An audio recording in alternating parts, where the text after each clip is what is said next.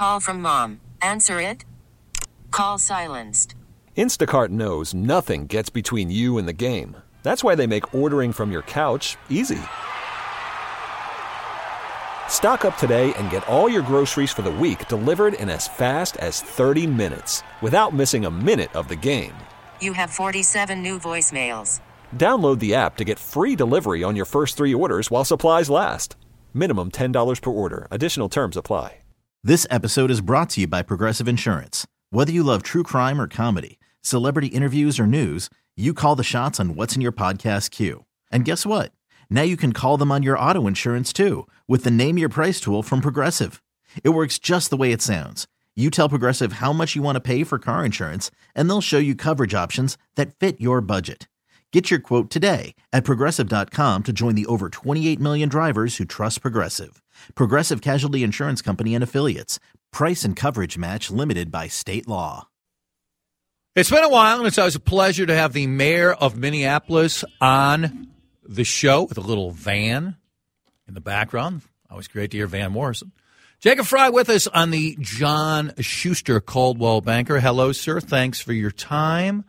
Let's. uh Why don't we talk uh, snow here, since it's uh, such a pain in the butt, and obviously you have this debate all the time. Melvin Carter has this debate, and one of the issues which has come up this year, and there are a lot of costs associated with it, is should the city of Minneapolis step in uh, and be more involved in some of the sidewalk areas and other areas instead of relying on home homeowners and neighborhoods to get that done. Where where do you stand on that one? So I think conceptually, you're not going to find a single mayor in the entire country that that wouldn't support the government uh, able to plow the sidewalks if they were able to do it in full and do it well, and if they if it wasn't some sort of extraordinary cost. Uh, here's the issue. I'm open to exploring it. Uh, I'm open to doing the necessary research so that we know the facts associated with how we would do this in reality. Uh, but here's the thing one, it is extraordinarily expensive. Two, even if we could afford to pay the you know 20 plus million dollars on an annual basis could we actually get the personnel to be able to carry it out in full in other words can we hire enough people just for a few days that would be able to come out and plow the thing and third would we do a good job at it uh, and it's not like they're you know taking an ice pick and a shovel to every single little sidewalk slab of the whole city. They're going to just they're to crush down the sidewalk with a bobcat. And it sounds like you're skeptical. I'm skeptical is yeah. the best way to put it. Yes, I'm very skeptical that we could do a good job. I mean, the worst thing that you can do here is overpromise and underdeliver. Say that you're going to do something as government and then do an utterly crappy job at it. I- I'm concerned that we would do a crappy job, and that's not due to the extraordinary employees that we would hire on. Uh, that that that's that's due to the fact that this is pretty extensive. It's very hard, and the proposal, at least, is for the entire city uh, to to to plow every single sidewalk in the entire city. And there's a number of other logistical considerations as well. But I think the main one is, can we actually hire up the right number of people just to do this for a few days? Let's uh, let's talk police here in, in multiple areas. I want to read a part of a story I saw in the last few days. Officials with the city of Minneapolis say they're making progress in negotiations with the state that could lead to a consent decree, decree governing the Minneapolis Department's poli- policies and practices. How close are you? the first it's not a consent decree it's a settlement agreement the consent decree would potentially come with the department of justice and, and there are some differentiating factors in terms of how it's enforced and what judge would ultimately hold uh, the the department responsible for making the changes um, uh, you know i can't give you an exact timeline uh, but certainly we are moving in that direction um, we've had extensive uh, discussions with the state. Uh, there's the ongoing investigation with the feds as well. And here's the thing we're committed to change. I mean, we're committed to the truth. and we're committed to doing this right. Uh, this is an opportunity to get things right in our city, to see a true culture shift in this, in this department. Not just a policy change, not just changing a few things on paper, which we've done countless times, uh, but having that deep seated reform and change that I think we all want. When and if this happens, if you're somebody like myself who works down here, or you're somebody more importantly who lives in Minneapolis, what will they see differently? Well, initially, not a whole lot. Uh, it, what this does is it is it sets the stage for change to happen. It creates the boilerplate and the framework for change and transformation to take place. You're not going to see transformation or change on day one. I mean, if, if we're talking about the feds, you know, there are many federal consent decrees around the country. You know, Chicago, Seattle, uh, Newark, I believe Baltimore. There's a ton of them. Uh, and it's not like those departments got this consent decree with the feds and then the next day everything was transformed. It mm-hmm. takes a lot of work. Yep. It takes a ton of work.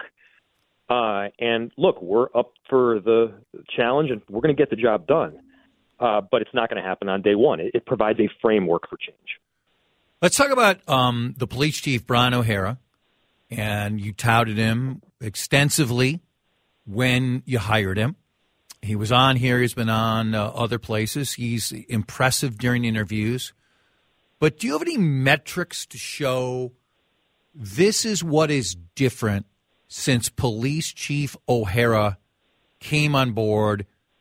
And should be should we be waiting for significant changes announced by Police Chief O'Hara, or is that tied to our, our previous conversation, previous part of our conversation? I support the chief wholeheartedly. Uh, I think he's doing an excellent job. Uh, the work that both he and our commissioner have done around safety in terms of the numbers, crime is dropping, uh, and around having a comprehensive and integrated approach to community safety. In other words, combining police with violence interrupters, with mental health responders, and fire, and everything else. We're on the right trajectory. Uh, I don't think that it would be fair to attribute uh, either an increase in crime, which we are not seeing, or a full decrease in crime to any one individual. Uh, but the numbers are going in the right direction. Uh, things are trending positively right now, or I guess negatively in terms of the amount of crime that's out there. And uh, we need to keep moving in that direction, you know. Uh, and so again, it's not any one thing. Are, is there, you know, can you, you know, point to one specific metric that any policy or proposal has has moved in the last few months since he's been here? No, of course you can't. That would be unrealistic. Uh, but he's doing a great job. I, I support him. Uh, I support Brian O'Hara. I support uh, Cedric Alexander. And I feel like we're moving in the right direction. But can you tell me, and more importantly, the listeners, one or two policy changes that O'Hara has implemented, which is different than Medaria Arradondo? Well, the main thing that we've been working on in terms of policy changes is the uh, settlement agreement with MDHR itself, which, again, this is no small task. This is no small document. Uh, Chief O'Hara has been involved, former interim Chief Huffman has been involved. We've got our attorneys involved. Uh, so, I mean, we're not talking about one policy change here. We're talking about like dozens of them um, that are are being changed in terms of the policy, but are also in how we're implementing it. How involved are you, if in any way, about this data breach with the Minneapolis public schools, which sounds very, very concerning and is a reminder what has happened to cities and hospitals and counties across the country, sadly? Uh, I'm not involved, but it's super concerning. Uh, that is something that we constantly discuss at the city. How do we make sure that we are safe and secure in terms of potential data breach and hackers? And obviously, the stuff that hackers are doing now uh, is more extensive uh, than it was three, four, ten years ago. Uh, so we've got all sorts of safeguards in place. Uh, we are making sure that we've got policies and procedures as well as emergency planning so that we're ready to go in case somebody does try uh, to hack in. Uh, but no, with regard to the schools, it's it's a separate jurisdiction. And look, I feel for them. This is a tough scenario.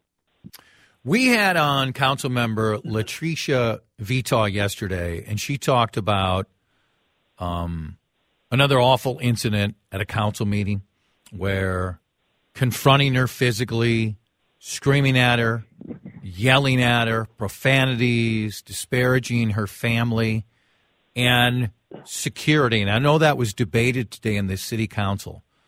What role can your office play? And what have you seen when you're out in public yourself in this area? The loss of vehement disagreement, passionate disagreement, but decency and respect for so many people eroding. So I haven't just seen these problematic behaviors in public, I've seen them in private. Uh, there are more mornings than I care to count uh, where I or my wife will walk down the stairs from our apartment or just look out our kitchen window and it says, kill the mayor in spray paint written up on our home. Uh, I mean, literally, kill the mayor. That's unacceptable. Um, people should be able to govern, and council members should be able to vote without the fear that their family and or they will be targeted with threats and violence. Uh, and sadly, uh, it, yeah, it's getting out of hand and it's ridiculous. And every single person, regardless of ideology or perspective, should be speaking up on this. Good people are not going to want to do these jobs if they're going to put themselves or their family at risk. Uh, in terms of these council meetings, council members need to be able to vote. Sometimes I like the votes that they take. Sometimes I don't like the votes that they take, but I respect the process and I respect the sacred nature of democracy. You know, you can't have a bunch of people bombard a council meeting and prevent them physically or audibly from voting. Uh, again, it doesn't matter what side of the spectrum. I don't care if you're Republican or Democrat. We should all be standing up for this because when that breaks down, the fabric of our society does as well. Have you upped your security right now compared to what where it was when you first started because of threats like you said, like you just offered up, which is chilling, frightening, criminal, and unacceptable? I don't. The security hasn't been upped, but it certainly has been changed.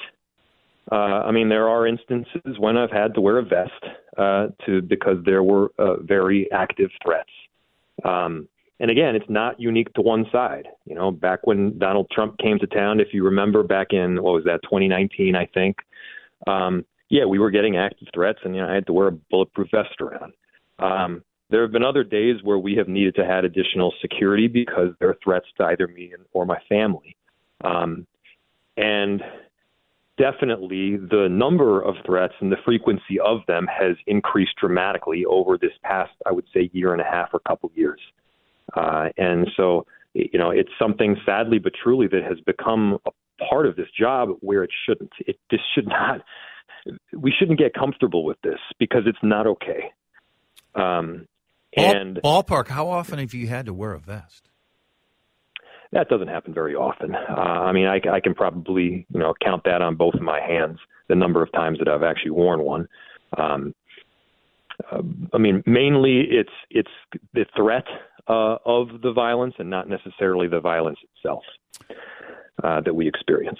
Last topic here. You were a part of a press conference with Attorney General Ellison and Melvin Carter on car thefts and directing some of this at the car companies themselves. Where are we at now with car thefts in Minneapolis itself? Uh, is it getting worse, getting better, and how essential is this pursuit by the Attorney General? The carjackings, uh, to differentiate from car theft, yep. are dramatically down. Um, how I come? haven't seen the numbers from this last month, um, but they decreased in the range of about 60% for from the same month the previous year in the latter half of 2022. And some of those trends have also continued into 2023. Yes, why is that happening? I think there's a number of reasons. A big part of it is some great work by our police officers, a great partnership with uh, prosecutors, U.S. Attorney's Office, et cetera, uh, that have made sure that the perpetrators of these violent crimes are held accountable. Uh, and it's good investigative work. Uh, so you know we're we're starting to get ahead of the trend, and um, and then there are also other factors that are that are beyond our control that have had a factor in the, the downward trend as well. So we're moving in the right direction there. But interestingly, even when we've seen the things moving in the right direction with respect to carjackings or car theft generally, they aren't uh, moving in that same direction so much with those particular models and makes with Kia and Hyundai. Uh, and that was part of the concern. I mean, for Kia and Hyundai, the uh, the rate of theft increased by 836 percent in 2022. You know, I, I would be concerned if it was a 50 or 100 percent increase. Mm-hmm. But 836 percent increase, that's that's ridiculous. Um, it, it accounts for almost 40 percent think 37% to be exact, of the total number of thefts in our city. And I was just kind of counting cars anecdotally on 94 the other day, and needless to say, it, the Kias and Hyundai's together do not account for anything close to No. 40% No. of the total vehicular traffic on the road. Uh, so, you know, I've heard some say, because I know this is your next question. Uh, you know, um, let me just, I'll, I'll be Chad for a minute. You're going to say, but isn't it true that we really need to be arresting the people and holding the people Yes. accountable that are doing the car thefts? Correct. To, right. Yes, and Yeah. be stronger about that. Yes. Yeah, yes. It, it, you, to your point that I just made for you. Thank you. Yes, you are right. Yes, we do. This is not to say that we don't need to be holding these perpetrators accountable. We do. We are. The they're they're getting put behind bars, and as you know, if you're if you jack a car, you should be. It's dangerous. It's violent. People have died because of it, of course. And I also feel like it's on us uh, to try to prevent the car theft from happening to begin with. And when it's so damn easy to jack or to excuse me steal a car um, for Kia and Hyundai's, it makes sense. We got to step up a little more, and it's got to be more than a, than a club. Because you know, I think one of the things that the uh, Kia and Hyundai offered was to put a club on the steering wheel. I mean, Yeah. my grandfather lived in Queens, New York, back in the '80s. He would put a. I remember the first, I was like, what, what is that thing? He's oh, it's a club. He had a club back then. We've made some pretty significant technology Yes. advances since that point in time, Correct. and we don't need to rely on a weird piece of metal. No. Always appreciate it, Candor. Thank you so much for coming on. Yeah, thank you, Chad. Appreciate it. The mayor of Minneapolis, Jacob Fry, you can react anytime you want on the city's one talk and text line, 651 461 9226. This episode is brought to you by Progressive Insurance. Whether you love true crime or comedy, celebrity interviews or news, you call the shots on what's in your podcast queue. And guess what? Now you can call them on your auto insurance too with the Name Your Price tool from Progressive. It works just the way it sounds. You tell Progressive how much you want to pay for car insurance, and they'll show you coverage options that fit your budget. Get your quote today at progressive.com to join the over 28 million drivers who trust Progressive. Progressive Casualty Insurance Company and Affiliates. Price and coverage match limited by state law. Spring is a time of renewal, so why not refresh your home with a little help from Blinds.com? We make getting custom window treatments a minor project with major impact. Choose from premium blinds, shades, and shutters. We even have options for your patio, too. Blinds.com invented a better way to shop for custom window treatments. There's no pushy salespeople in your home or inflated showroom prices. Our design experts can help you find the perfect window treatments on your schedule. We'll even send free samples directly to you. Plus, we can handle the measuring and installation for you. Unlimited window treatments installed for just one low cost. And with Blinds.com, you'll always get transparent pricing, no hidden fees. Our free shipping and 100% satisfaction guarantee can put the spring back into your step and into your home, too. Shop Blinds.com right now and save up to 45%. Up to 45% off for a limited time at Blinds.com. Blinds.com. Rules and restrictions may apply. T-Mobile has invested billions to light up America's largest 5G network from big cities to small towns, including right here in yours. And great coverage is just the beginning. Right now, families and small businesses can save up to 20% versus AT&T and Verizon when they switch. Visit your local T-Mobile store today.